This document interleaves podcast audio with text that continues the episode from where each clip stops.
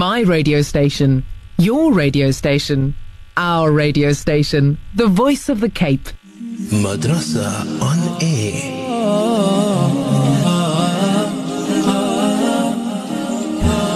Assalamu alaikum wa rahmatullahi wa barakatuh, and welcome to your program. This is, of course, Madrasa on Air, and you are tuned to 91.3 FM. You probably know my voice by now. I'm your host, Yasmina Peterson, and I am in studio by Sheikh Ebrahim Abrahams, joining us in studio this afternoon for, of course, our program on Madrasa on Air, being the Hajj edition. And we are, of course, Madrasa on Air, the Hajj edition. And here we are going to be doing a recap as to where we stopped on Thursday, which was the forbidden acts for the pilgrim, more so looking at when you are in the state of Ihram. However, I am now going to be handing over to Sheikh to do our opening dua for us, as well as Assalamu alaikum, Sheikh. Wa alaikum assalam wa rahmatullahi wa barakatuh. Sheikh, how are you doing? It's Monday. Alhamdulillah, ala kulli hal. I just need to say that I had a hectic weekend. May Allah grant khair and barakah, especially with the Hujjaj, the situation, mashallah. May Allah grant us khair and barakah. And grant the Hujjaj everything of the very, very best, and Ameen. Grant them to be able to work to the process of a Hajj Maqbool and Mabroor, inshallah. Ameen. Allahumma Ameen Ya Rabb. Ameen. However, Sheikh, with that, we can continue the program. I'm sure that a lot of the listeners. Bismillahir Rahmanir Rahim. Alhamdulillahi wahda wa salatu wa salamu ala man la nabiyya ba'd. Rabbi shrah li sadri wa yassir li amri wahlul 'uqdatan min lisani yafqahu qawli. اللهم علمنا بما ينفعنا وانفعنا بما علمتنا وارزقنا علما يا ذا الجلال والإكرام. السلام عليكم ورحمة الله وبركاته. Alhamdulillah, thanks and praise due to Allah Ta'ala always and forever. Then love and salam to our beloved Prophet Muhammad sallallahu alayhi wasallam. Of the favors that we need to be able to be reminded of, myself and everybody of us, is the very fact of the greatest favor. The greatest favor that we have is to be a Muslim in the Ummah of the Nabi Muhammad sallallahu alayhi wasallam. Ya Rabb, what a status, what a position. If whatever there is in Allah's whole creation, the whole creation of Allah must be in the best commodity that Allah has created, then the favor given to you and me to be an ummati of Muhammad sallallahu alayhi wasallam as a believer is superior by far, cannot be compared to the whole universe in the best commodity. Allahu Akbar, Ya Rabb, what a status. Allah grant us to be worthy of that. Oh Allah, grant us to be of those people who be granted the reward for the fact that you have chosen us and that we've been trying our very best to be submissive to your cause, oh Allah. Allah, grant us forgiveness. Oh Allah, grant us pardon. Oh Allah, grant us the value like what you've given us to choose us, oh Allah, that we are worthy of that status as you've chosen us, Ya Rabb. Forgive us for our shortcomings, Ya Rabb, and lead us to what is best for our dunya and best for our akhirah. Ameen, Ameen, Ya Rabbal Alameen. Alhamdulillah, allow us just to make the dua together, where we want to say, A'udhu billahi minash shaitanir rajim, bismillahir rahmanir rahim, alhamdulillahi rabbil alameen, wal aqibatu lil muttaqeen, wal jannatu lil muwahideen, wa la udwana illa ala al-zalimin. والصلاة والسلام على أشرف الأنبياء والمرسلين سيدنا ومولانا محمد وعلى آله وأصحابه أجمعين. ربنا تقبل منا إنك أنت السميع العليم وتب علينا إنك أنت التواب الرحيم. ربنا ظلمنا أنفسنا فإن لم تغفر لنا وترحمنا لنكونن من الخاسرين. اللهم اجعلنا من الذين يستمعون القول فيتبعون أحسنه برحمتك يا أرحم الراحمين. وصلى الله على سيدنا ومولانا محمد وعلى آله وأصحابه وبارك وسلم. اللهم اجعل الحجاج حجهم حجا مبرورا وسعيهم سعيا مشكورا وذنبهم ذنبا مغفورا وعملهم صالحا مقبولا وتجارتهم لن تبور يا نور النور يا عالم ما في الصدور. أخرجنا وإياهم من الظلمات إلى النور. سبحان ربك رب العزة عما يصفون وسلام على المرسلين والحمد لله رب العالمين. Alhamdulillah, as to what we did last week, we looked at the situation of the conditions for the validity of the tawaf. Then we went to the conditions for the validity of the Sa'i. Then we went to the prohibited acts. And then we went to the invalidators of the Hajj. What makes the Hajj invalid? And then we looked at the forbidden acts that goes with that, right? So that was on Thursday. We looked at those things. Now we're starting at the forbidden acts of the pilgrims. What was forbidden for them as pilgrims? We went there. We said there's quite a few of them. We went to 4 of them that we acted on. Those 4 last 4 that we dealt with was 4 pertaining to allow me. It says wearing the sewn clothes, a woman covering her face or her hands, a man covering his head with a turban or something like that, wearing perfume. That was the 4 that we covered. And we're going over to the 5th one from here onwards. And the 5th one, we says, insha'Allah, is to be able to cut the nails or to clip the nails and to shave or to cut the hair. Now that is a statement by Allah in the Holy Quran when Allah says, وَلَا تَحْرِكُوا رُؤُسَكُمْ حَتَّى يَبْلُغَ الْهَدْيُ مَحِلَّهُ. Do not shave your heads until the sacrificial animal, until the Hadi has reached the place of sacrifice, which is Makkah.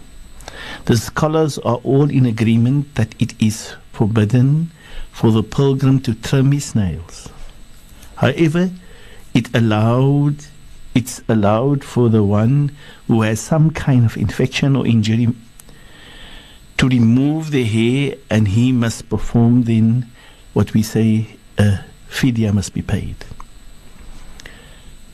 And that fidya Allah describes in the Holy Quran. Allah says, فَمَنْ كَانَ مِنْكُمْ مَرِيضًا أَوْ بِهِ أَذًى مِنْ رَأْسِهِ فَفِدْيَةٌ مِنْ صِيَامٍ أَوْ صَدَقَةٍ أَوْ نُسُكٍ.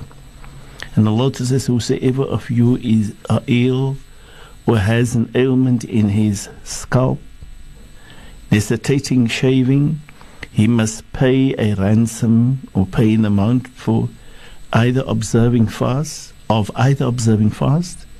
for 3 days, or giving charity, feeding 6 poor persons, or offering a sacrifice of 1 sheep. Ka'ab in a hadith, the Messenger of Allah came to this person, Ka'ab, and says, Nabi came to me on the occasion of Hudaybiyyah while I was kindling a fire under my cooking pot, and lice were creeping on my face. He said, he sallallahu alaihi wasallam said to me, Are these creatures bothering you? I replied, yes, O Messenger of Allah. He said, sallallahu alaihi wasallam, get your head shaved, and as expiation, feed 6 poor people with a certain amount of food, or fast for 3 days, or sacrifice an animal. There we can see the way the Nabi sallallahu alaihi wasallam tells us about the clipping of the hair or the cutting of the nails, right? That brings us to number 5 and number 6. These are all part of those things that's actually not permissible, or, as we would say, forbidden to the person who, in actual fact, is a pilgrim. Is busy in the state of ihram with some of his ibadah. Number 7, the scholar says, is having intercourse with your partner for any type of or any form of foreplay. Then, in actual fact, it's not permissible. Number 8, committing any sins, major and minor. Number 9, disputing improperly with others. And the scholar says the basis for these 3 things, for the abbreviation of the last 3 categories, is Allah's statement in the Holy Quran, Al-Hajj Ashhurum Ma'lumat, Faman Farada Fihinna Al-Hajj Fala Rafatha وَلَا فُسُوقَ وَلَا جِدَالَ فِي الْحَجِّ. The meaning of the Hajj is in a well-known month, lunar year. So whosoever intends to perform Hajj therein, by assuming the Ihram or dressing himself or putting himself in the Ihram, then he should not have intercourse, nor commit sin, nor dispute unjustly during the Hajj period. Subhanak, la hawla wa la quwwata. Allah mentioned those things. We see it said how important these things are. That brings us to number 9. There's number 10 and number 11. A person who is in a state of ihram or busy with the ibadah of Hajj cannot get married, neither can he propose marriage.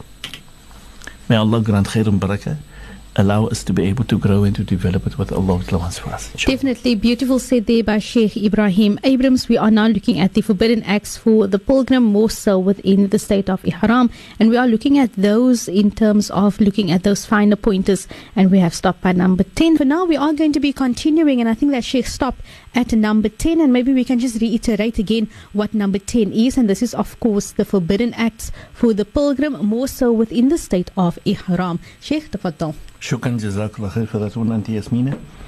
At number 10 we said the person must not be able to get married, should not get married, and cannot be proposed. The person cannot be proposing a marriage either for himself or for somebody else. And the person, that's number 11, the person cannot get married. So the issue of marriage, because the issue of marriage deals with what is the human relationship with one another, and the situation of Hajj or Umrah in the state of Ihram is an intimacy with Allah, that the person shouldn't have any of the worldly things to it. And thus the scholar says, according to the Nabi sallallahu alaihi wasallam, you cannot get married at the state while the person is in the sense of Ihram, or not even you cannot do a proposal at that moment, or you cannot be proposed, but somebody else cannot propose on your behalf. So as we said, number 10 was proposing, was getting married, and number 11 was proposing. And let's listen to the hadith of the Sahabi radiallahu anhu.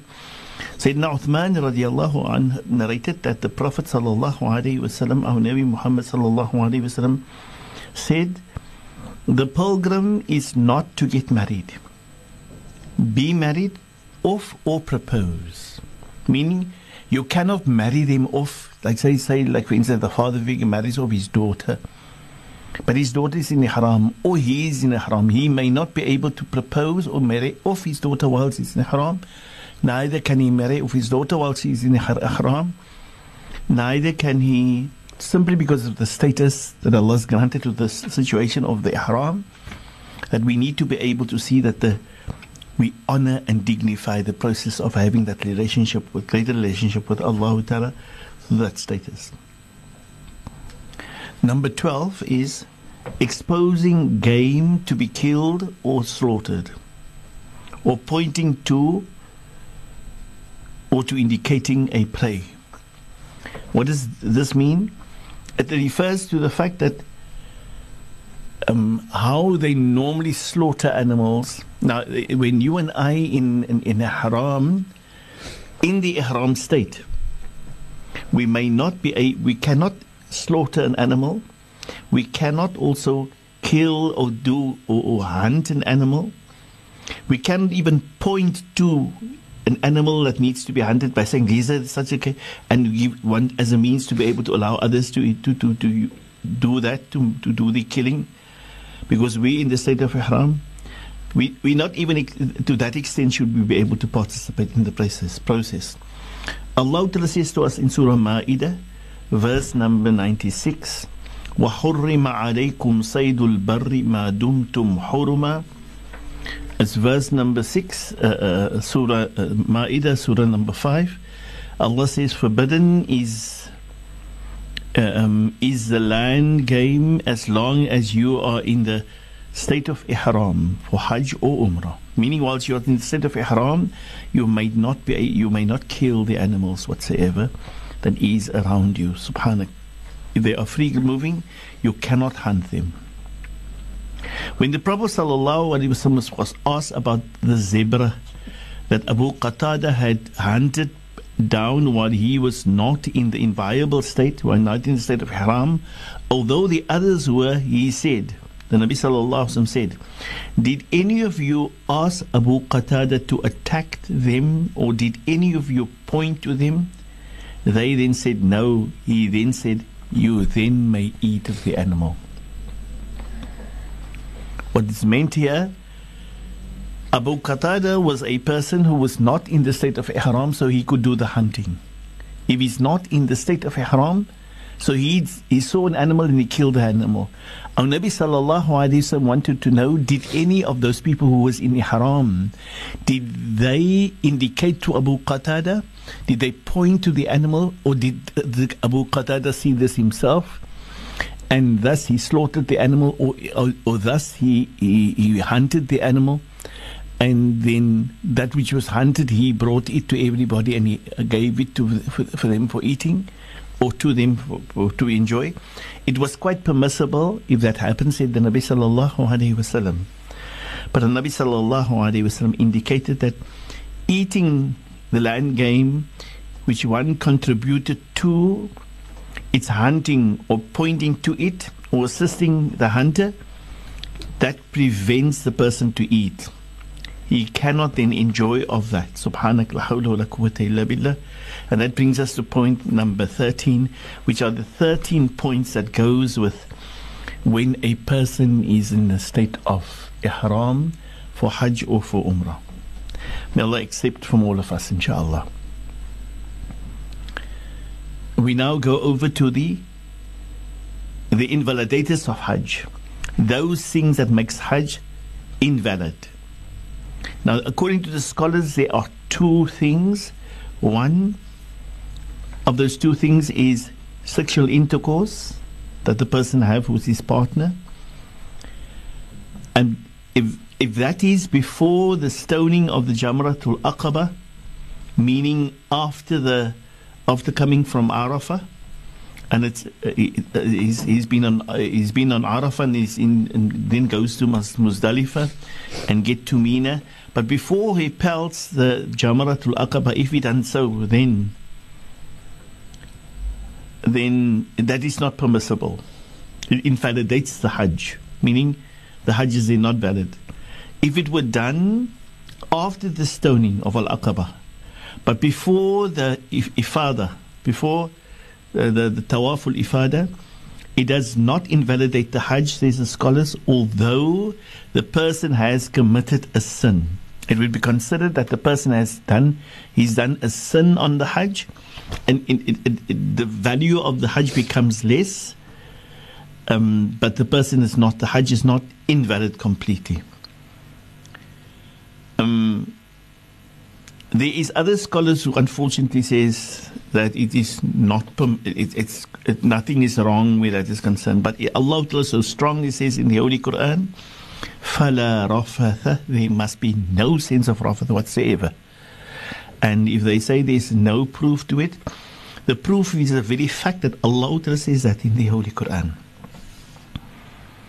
The second thing that makes Hajj invalid is that thing, if a person failed to perform one of the essential components of the Hajj. If something is an essential component, you cannot without it, then in that case, the person, if he misses out that component, then that makes the Hajj invalid. And the scholar says then, it is then obligatory of him, for that person to perform the Hajj, the sooner the better, during the next year immediately. Subhanak la hawla wa la quwwata illa billah. Except for when the person's situation does not allow him to complete, doesn't allow him to be able to come back the very next year, then the scholar says it must be done immediately, more important than anything else in his life. It should be the most important aspect that he works for his total life, to see that he goes back to perform that Hajj wherein he has done the errors that he was done. Na'udhu billah. I think that brings us to the end of that aspect. We then go over to what we call the forbidden acts, but here the forbidden acts with reference to the two sacred sanctuaries, referring to Makkah and Medina. Now, first and foremost, we need to understand that Makkah and Medina, Allah has made it sacred. The sacredness of Makkah has been made sacred in the words of the Nabi sallallahu alaihi wasallam by the dua of Nabi Ibrahim, and Allah mentions to us that in the Holy Quran. Allah has made the place sacred, says the Nabi sallallahu alaihi wasallam, and Allah has given me the right sallallahu alaihi wasallam to be able to make the city of Medina sacred. And so Nabi Ibrahim's dua made Makkah sacred, and the dua of the Nabi Muhammad sallallahu alaihi wasallam made Medina sacred. So these are the two sacred cities that there is around the world. And when we say sacred, in South African context, when they speak to you, this area is a reserve area. Then this is what has been, Allah has reserved it. Nobody can do what you cannot do with it what you want. You must follow the instructions that is given to this. So you cannot take a stone. You cannot use of the ground. You cannot harm the trees. You can do nothing. Everything is in agreement with what comes from Allah. And the scholar says there are specific acts that are prohibited in the land of the two sacred sanctuaries for the resident of those lands, as well as for the people coming to visit it via Hajj or Umrah or any other purpose. These acts are the following: hunting or pursuing land game or fowl, or helping someone else to do the same. So we've seen in the state of Ihram, when the person in the state of Ihram, the situation of hunting is not permissible. But here we're not dealing necessarily with the state of Ihram. We are looking here at what we call the place, the place which is haram, which is sacred.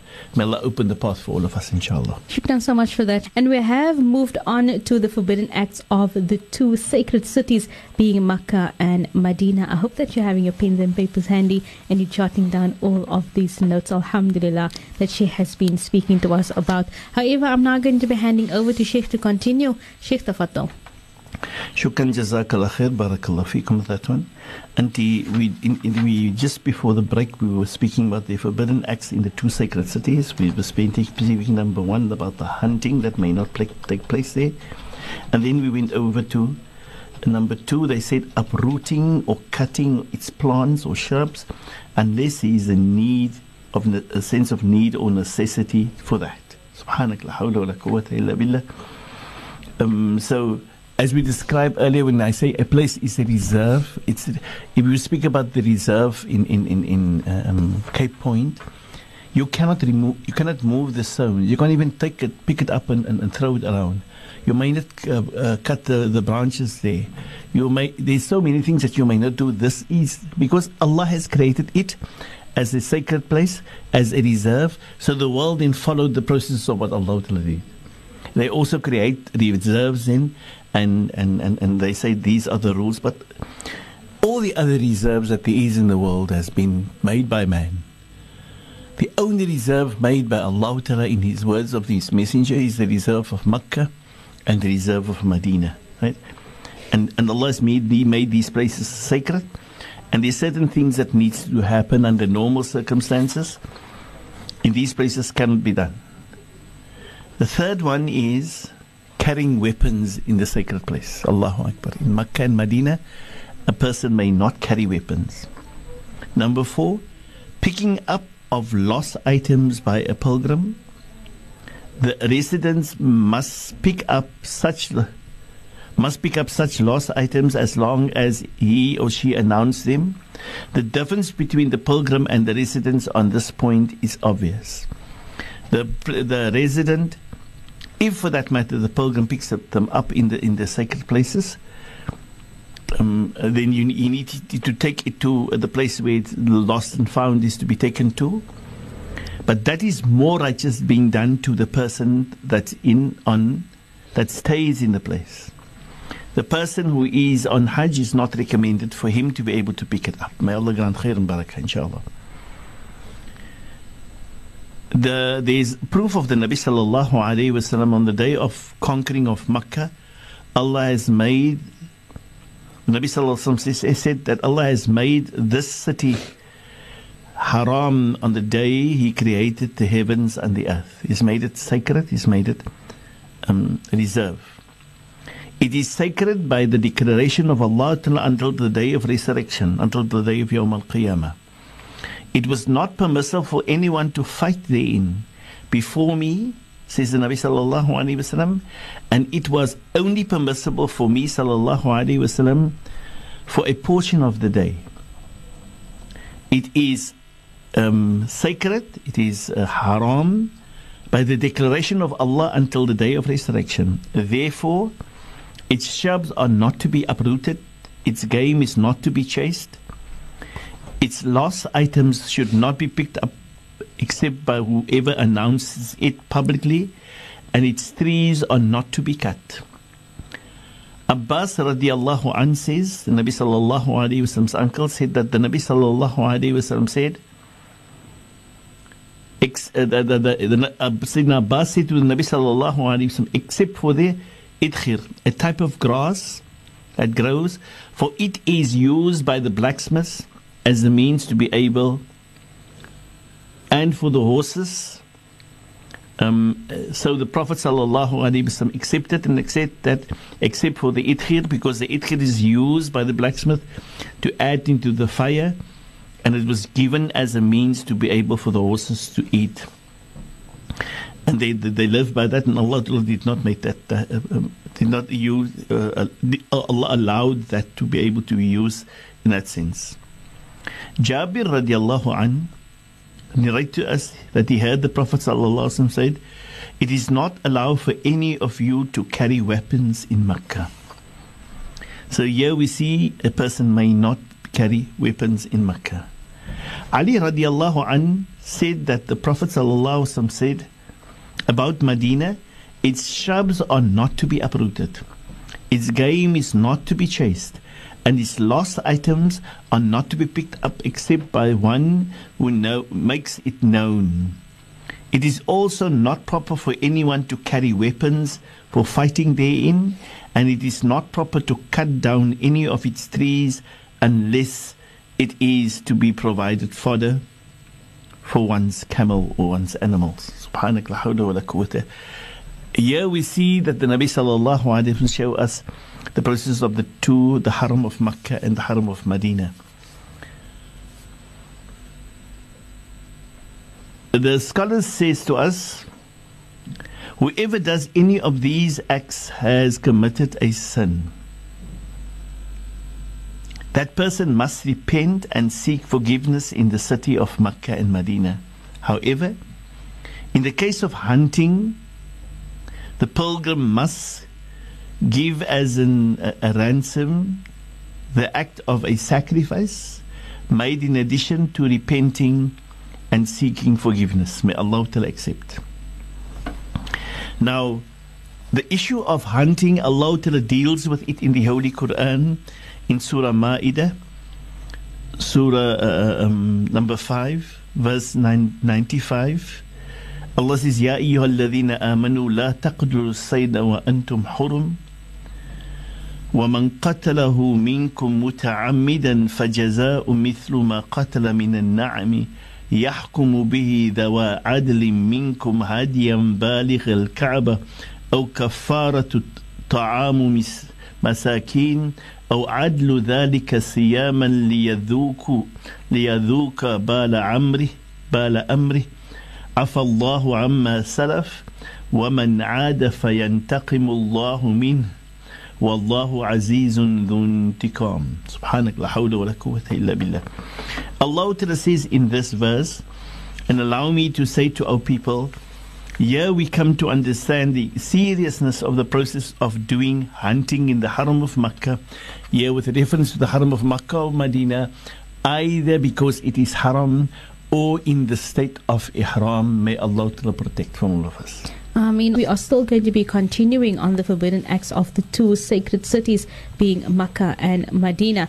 And yeah, I'm going to be handing over to Sheikh to continue where we stopped just before the ad break. Sheikh Tafadlo. Shukran, Jazakallah Khair, Auntie Yasmina.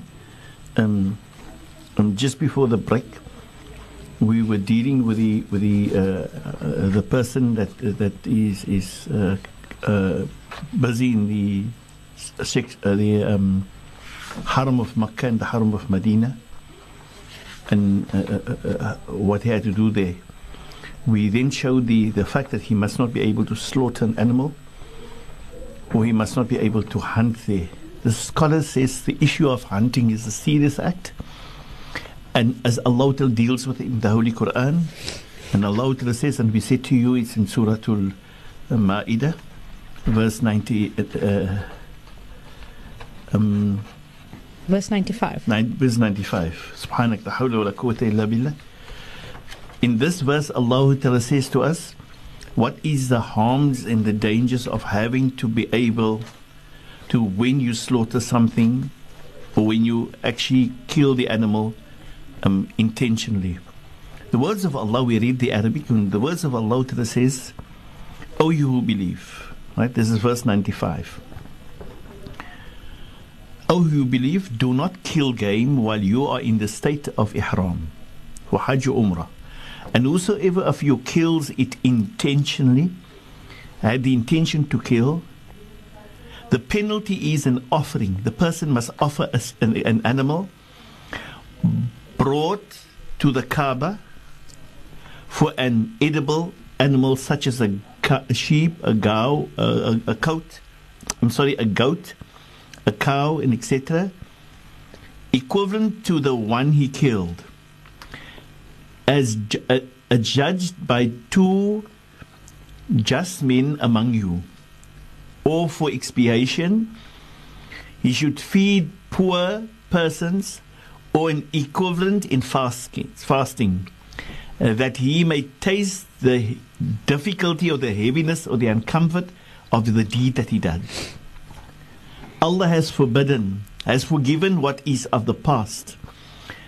But whosoever commits it again in the future, Allah will take retribution from him. Subhanak la hawla wa la quwwata illa billah. And Allah is almighty, all capable of retribution. Subhanak la hawla wa la quwwata illa billah.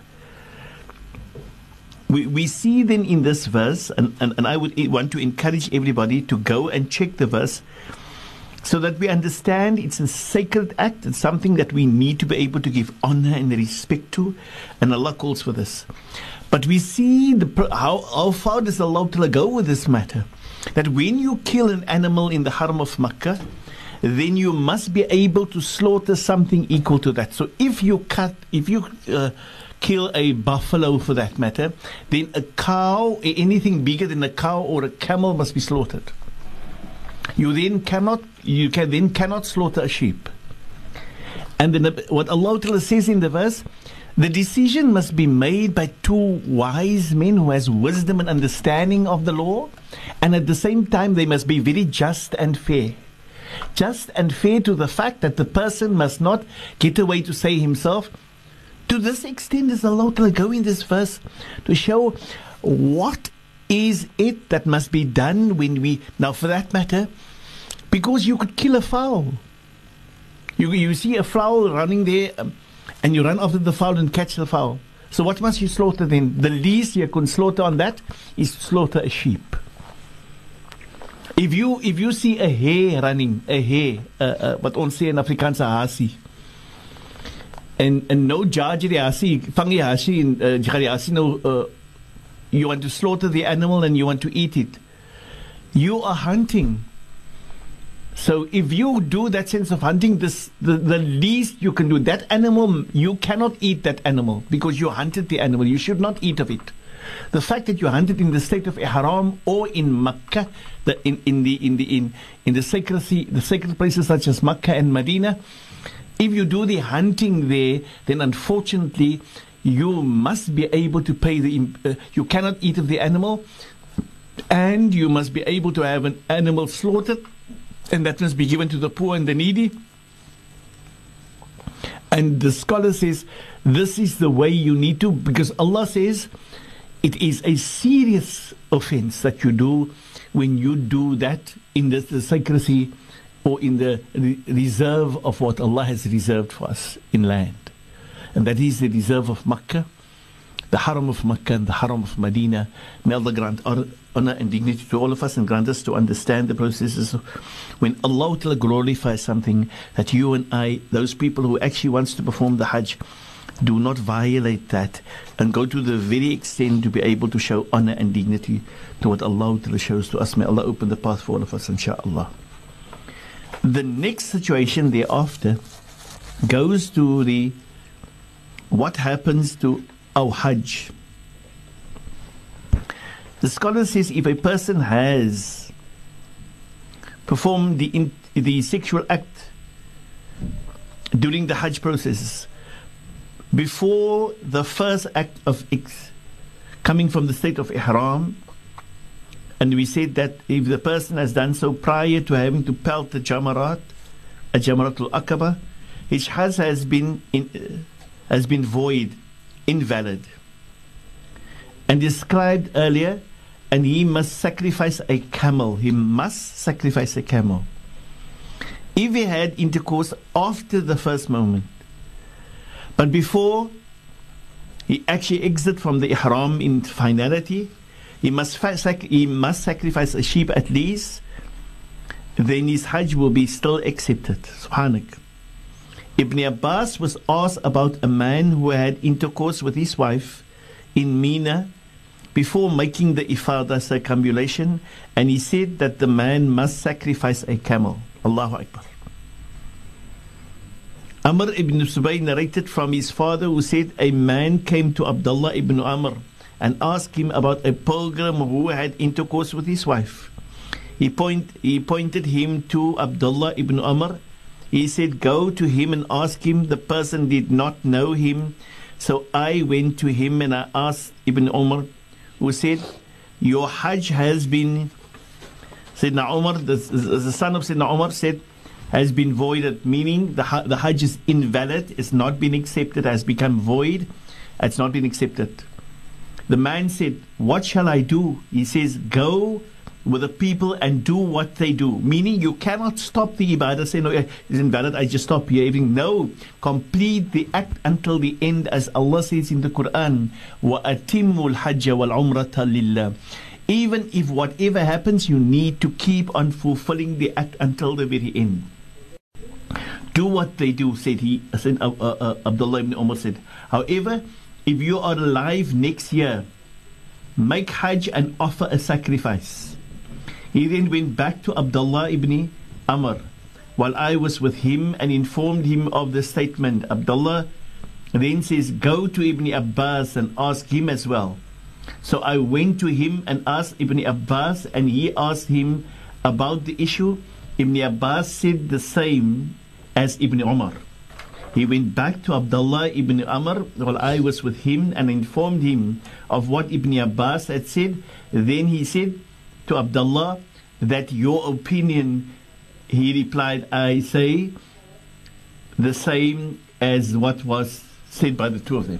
Shukran so much for that, Sheikh. Sheikh was looking at the forbidden acts of the two cities of Makkah and Medina, and there Sheikh has been doing the verse 95, that is Surah Ma'idah, where Sheikh has been speaking about the slaughtering and so forth. However, we are probably going to be leaving it on that note. So there is a question that has come through via our SMS line, and it says here, Assalamu alaikum, Sheikh, and all in studio, hope you're doing well. Sheikh, you mentioned in terms of the previous session where we were looking at the forbidden acts, and that was in terms of being in the haram, and Sheikh mentioned that one of the acts are if a person fails to perform an essential component of Hajj, then one must sacrifice a camel. However, I would just like to know if Sheikh can give an example to what one of those essential components are, inshallah. Okay, Bismillahir Rahmanir Rahim, Alhamdulillahi wahda wa salatu wa salamu ala man la nabiyya ba'd. Shukran for the question. I think it's a pertinent question. The understanding, as we now know and understand the issue of Hajj, it's something that you and I don't put our hands into it. There's no government, there's no intelligent person, there's no professor who comes and it comes directly from Allah and His Messenger Muhammad sallallahu alaihi wasallam, and they are the ones who guide us and show us what and how it must be done. When it comes to the essential components, we said that if you has left out one of the essential components, then the person that nullifies the Hajj in completion. So it's nullified. So you've got nothing, you've lost everything, but you still need to slaughter an camel. Wow. So what is an example of that? If you did not manage to attend being on Arafat during the period between Shawwal of the ninth day until Fajr the next morning, if you manage to come there, we say you happen to have been there prior to Zawal, and then you had to rush off for something happening and you had to get into Makkah area or somewhere, and you then could not make it before Fajr the next morning. You didn't manage to get back there during the night. So you were not there, because the waqt of Zawal is the time that it starts the waqt of Arafah. And so if you've been there prior or after that, it's of no value. But if you can be there during that period, even if it's for a few seconds, subhanak la hawla wa la quwwata illa billah, then you've managed to be able to obtain what we call the waqt, the period of Hajj, and Allah would grant you the ability to being given to what has been given to Hujjaj. Subhanak la hawla wa la quwwata illa billah. May Allah grant khair and barakah to the people, and that we understand.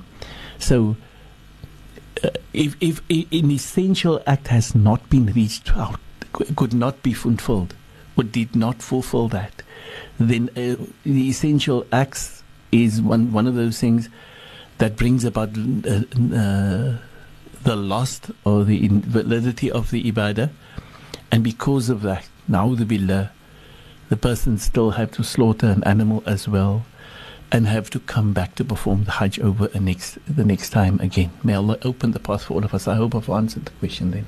I mean, shukran so much for that, Sheikh, and shukran for everyone who sent through the questions. The following question is also on an SMS line from the number 4214.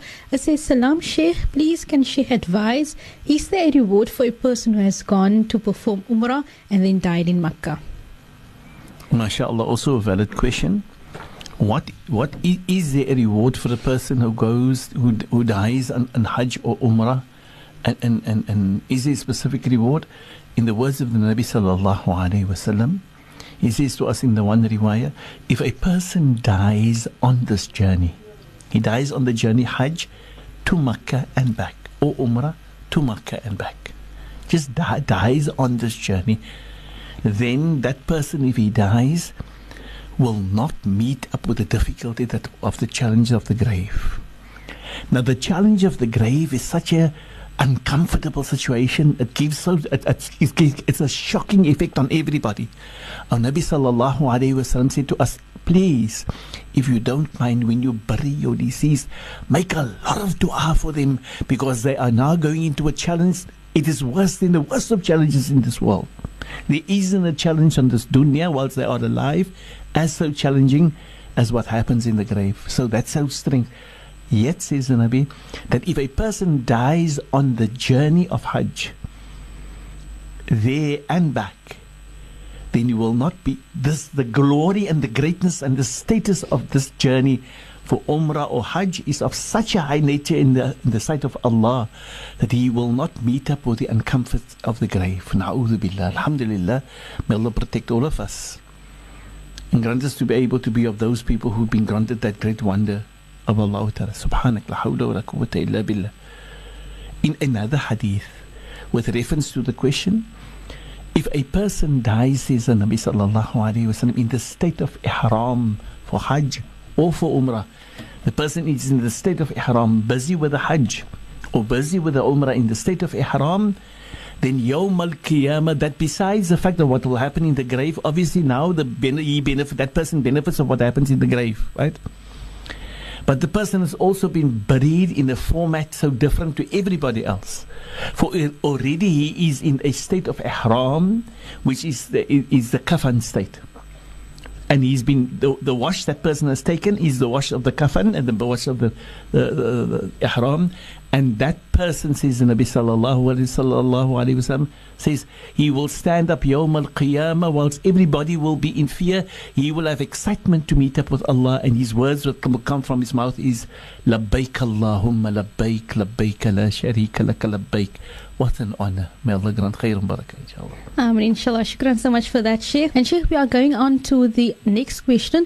And this says, Ya Salamu Alaikum. What if someone had been on Hajj and inadvertently bought something, example, sandals, on the way to do the ifadah? What is there anything wrong with that, Sheikh? Yeah, well, all actions is permissible while in the state of ihram or while the person is performing the Hajj or the Umrah. Buying sandals is nothing abnormal. You want to buy, it's like buying food. There's nothing wrong with that. It doesn't affect the ibadah.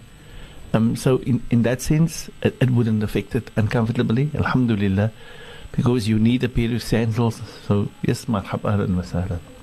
Shukran for that, Sheikh. And there is another question that came through. It says, Salam, a few years ago, we went for Hajj. Accidentally, I brushed my teeth with toothpaste on Mina when I was still in Ihram. Did I have to pay a penalty? Please explain.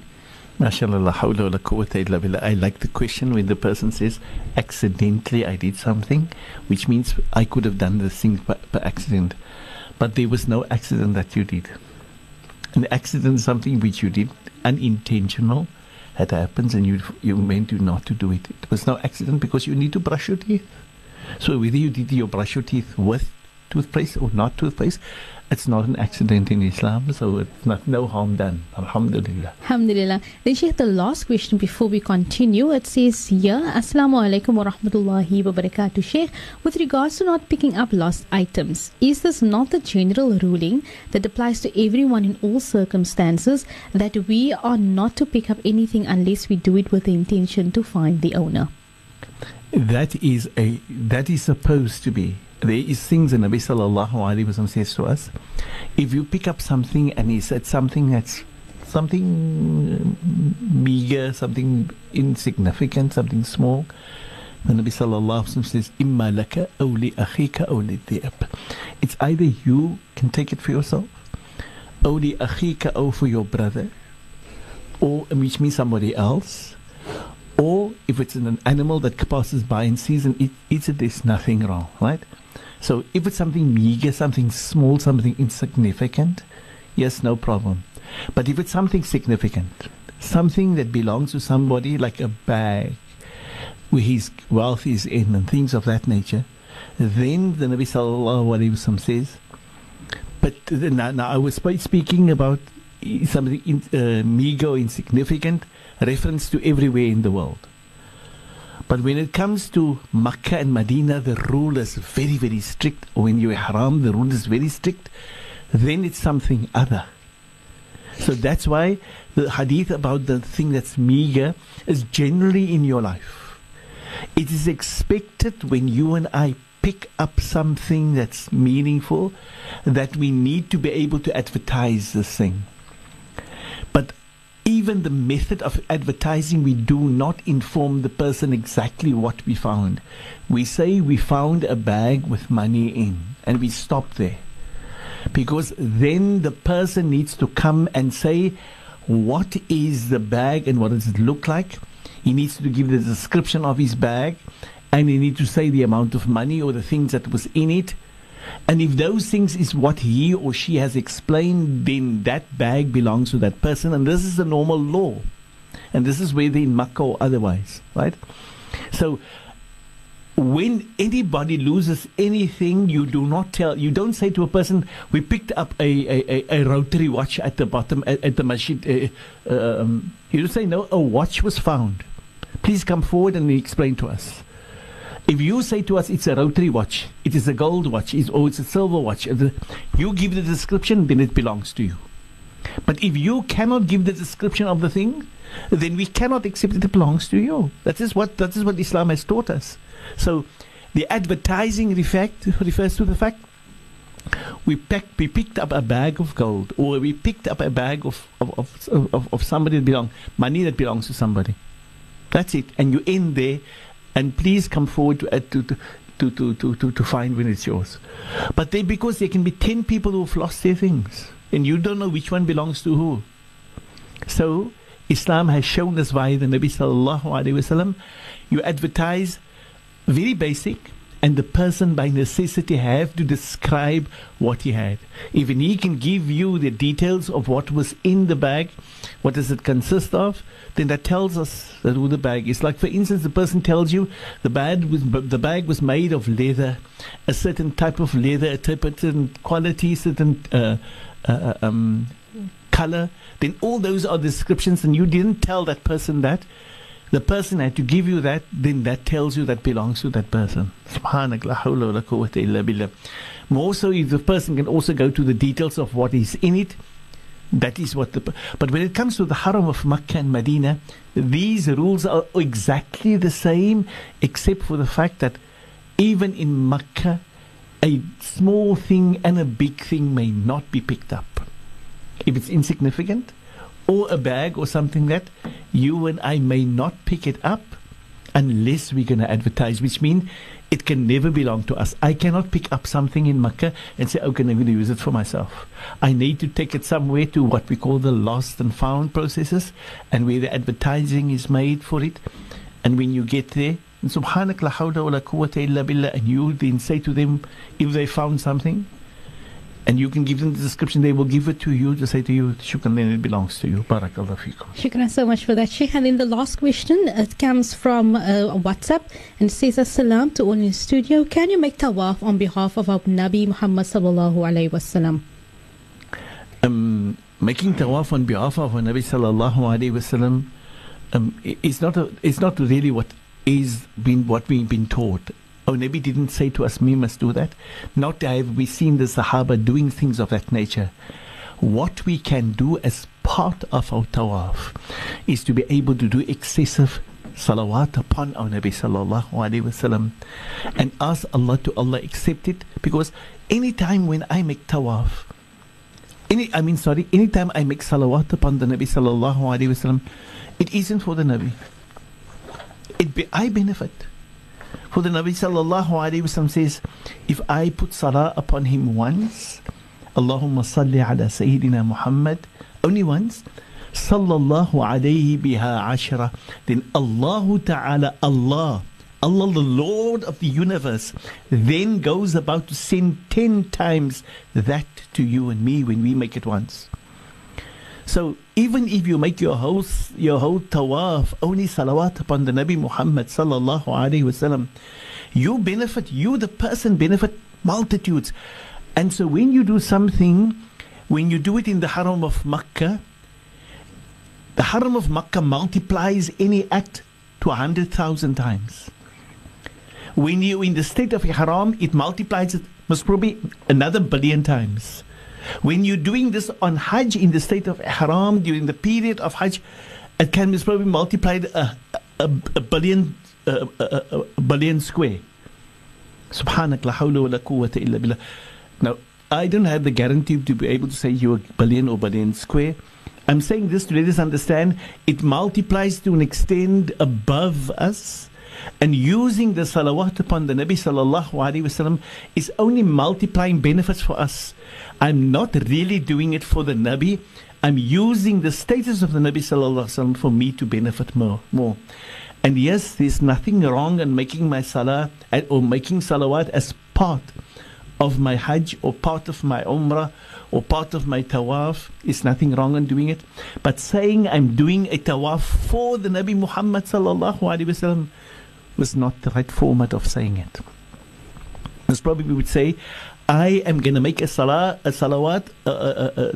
wherein I'm going to make the whole tawaf only on salawat of the Nabi Muhammad sallallahu alayhi wasallam, and it will be accepted, and I may benefit even more than what I benefit anyway, and I would be seeing the reward by Allah yawm al-qiyamah, and the relationship that I've given a complete blessing where I've had more intimacy with our Nabi Muhammad sallallahu alaihi wasallam.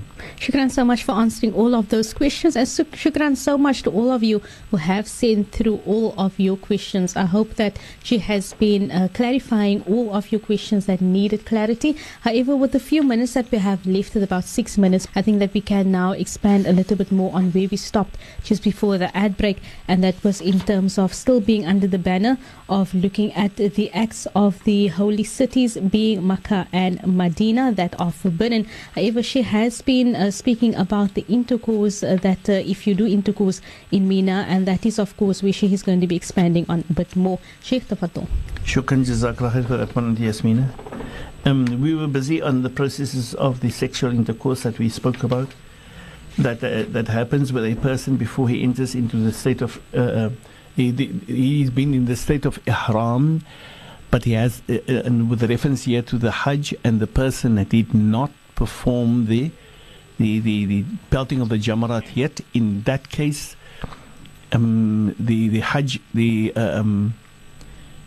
Hajj is invalid. The person must sacrifice a camel, we've said prior, and the person must come back the next year to be able to perform the Hajj. Subhanak la hawla wa la quwwata illa billah.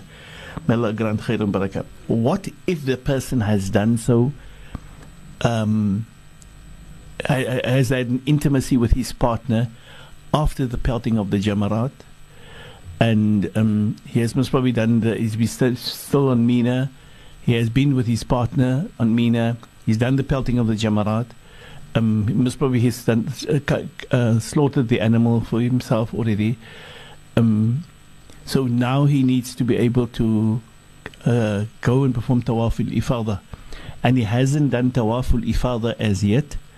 He goes only when or between before he does the Tawaf al-Ifadah, he has intimacy with his partner. Then in such a case, unfortunately, he must slaughter a sheep for the least, and its Hajj is not invalid. But as the scholars assess, he now has a sense of intimacy with his partner, but the period for Hajj is not completed. He must just slaughter an animal, and slaughter a sheep again.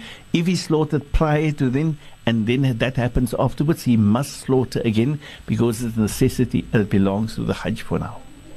That brings us to the end of those aspects. There, alhamdulillah, we then thereafter go over to the process of what happens with the different types of hadi that must be slaughtered. And may Allah grant khair and barakah that we actually look at those things. The sacrifices related to, they say there are a few different forms of sacrifices. The one is that has gone related to the Hajj itself, of either tamattu or qiran, and the other one has to do with what we call the slaughtering or sacrifices that needs to be done as a ransom or as a fidya, right? So these are two of the types of sacrifices that needs to be done. The types of sacrifices related to the Hajj that has to do with tamattu qiran, that comes from Allah in the Holy Quran. That the tamattu one is what Allah Ta'ala says, that فَمَنْ تَمَتَّعَ بِالْأُمْرَةِ إِلَى الْحَجِّ فَمَسْتَيْسَرَ مِنَ الْهَدِي. This is Allah's command, and everybody must be able to understand that if you and I want to perform Hajj, there is no getting away of what Allah has commanded you. If this is what Allah says, then you are going to make a decent mess going out there wanting to do your own thing, and sit somewhere your eie goedes by and say, nee, as jy gou wat, jy kan wegkom van hy. No, you can't. This is Allah's command. This is your leader, your Lord, Allah, that commands. The one that's going to grant you a Hajj Maqbool and Mabroor. The one that's going to grant you the status. And you did it just the opposite of what he commanded you. Or you just added means and ways to get away and play and make a game or a joke of this whole thing. Or make a whole mess of the thing. Then what do you expect to get? If you want to make a mess of it, make a decent mess of it, and moenie worry nie, man. Vang aan wat jy wil, of soos ek weer sê, moenie makke toe gaan nie, jy moet nie jou tyd wees nie. Moenie eens nie om te gat nie. Bly wat jy is en gee nie om nie. Na'udhu billah. But that is not what Allah has commanded. So it's either you go there with a pure intention of doing the right thing, Oh, may Allah protect us. Some people go and make a mess of the situation. Na'udhu billah. We shouldn't. We should go with the pure intention of doing to the best of the ability as what Allah commands, as what Allah expects, and shown to us by the Nabi Muhammad sallallahu alaihi wasallam. So when it comes to tamattu, Allah Ta'ala says it in the Quran, and the Nabi sallallahu alaihi wasallam clearly indicated this. This comes from Allah and His Rasul. As for tamattu, Allah says, فَمَنْ تَمَتَّعَ بِالْعُمْرَةِ إِلَى الْحَجِّ فَمَا اسْتَيْسَرَ مِنَ الْهَدِي. So if the person comes with the intention for Hajj and Umrah, then na'udhu billah, may Allah grant khairan barakah, that in the tamattu sense that the person must have a hadith that he slaughters there. We need to unfortunately bring the end to the program. Bismillahir Rahmanir Rahim. Wal asr innal insana lafi husr illa alladhina amanu wa amilus salihati wa tawasaw bil haqqi wa tawasaw bis sabr. Wa sallallahu ala sayyidina mawlana Muhammadin wa ala alihi wa sahbihi wa barik wa sallim. Subhanakallahumma wa bihamdik nashhadu an la ilaha illa anta nastaghfiruka wa natubu ilaik. Walhamdulillahi rabbil alamin. Alhamdulillahi rabbil alamin. That then concludes our Madrasa on Air program. Tune in tomorrow, same time, same place for the continuation. But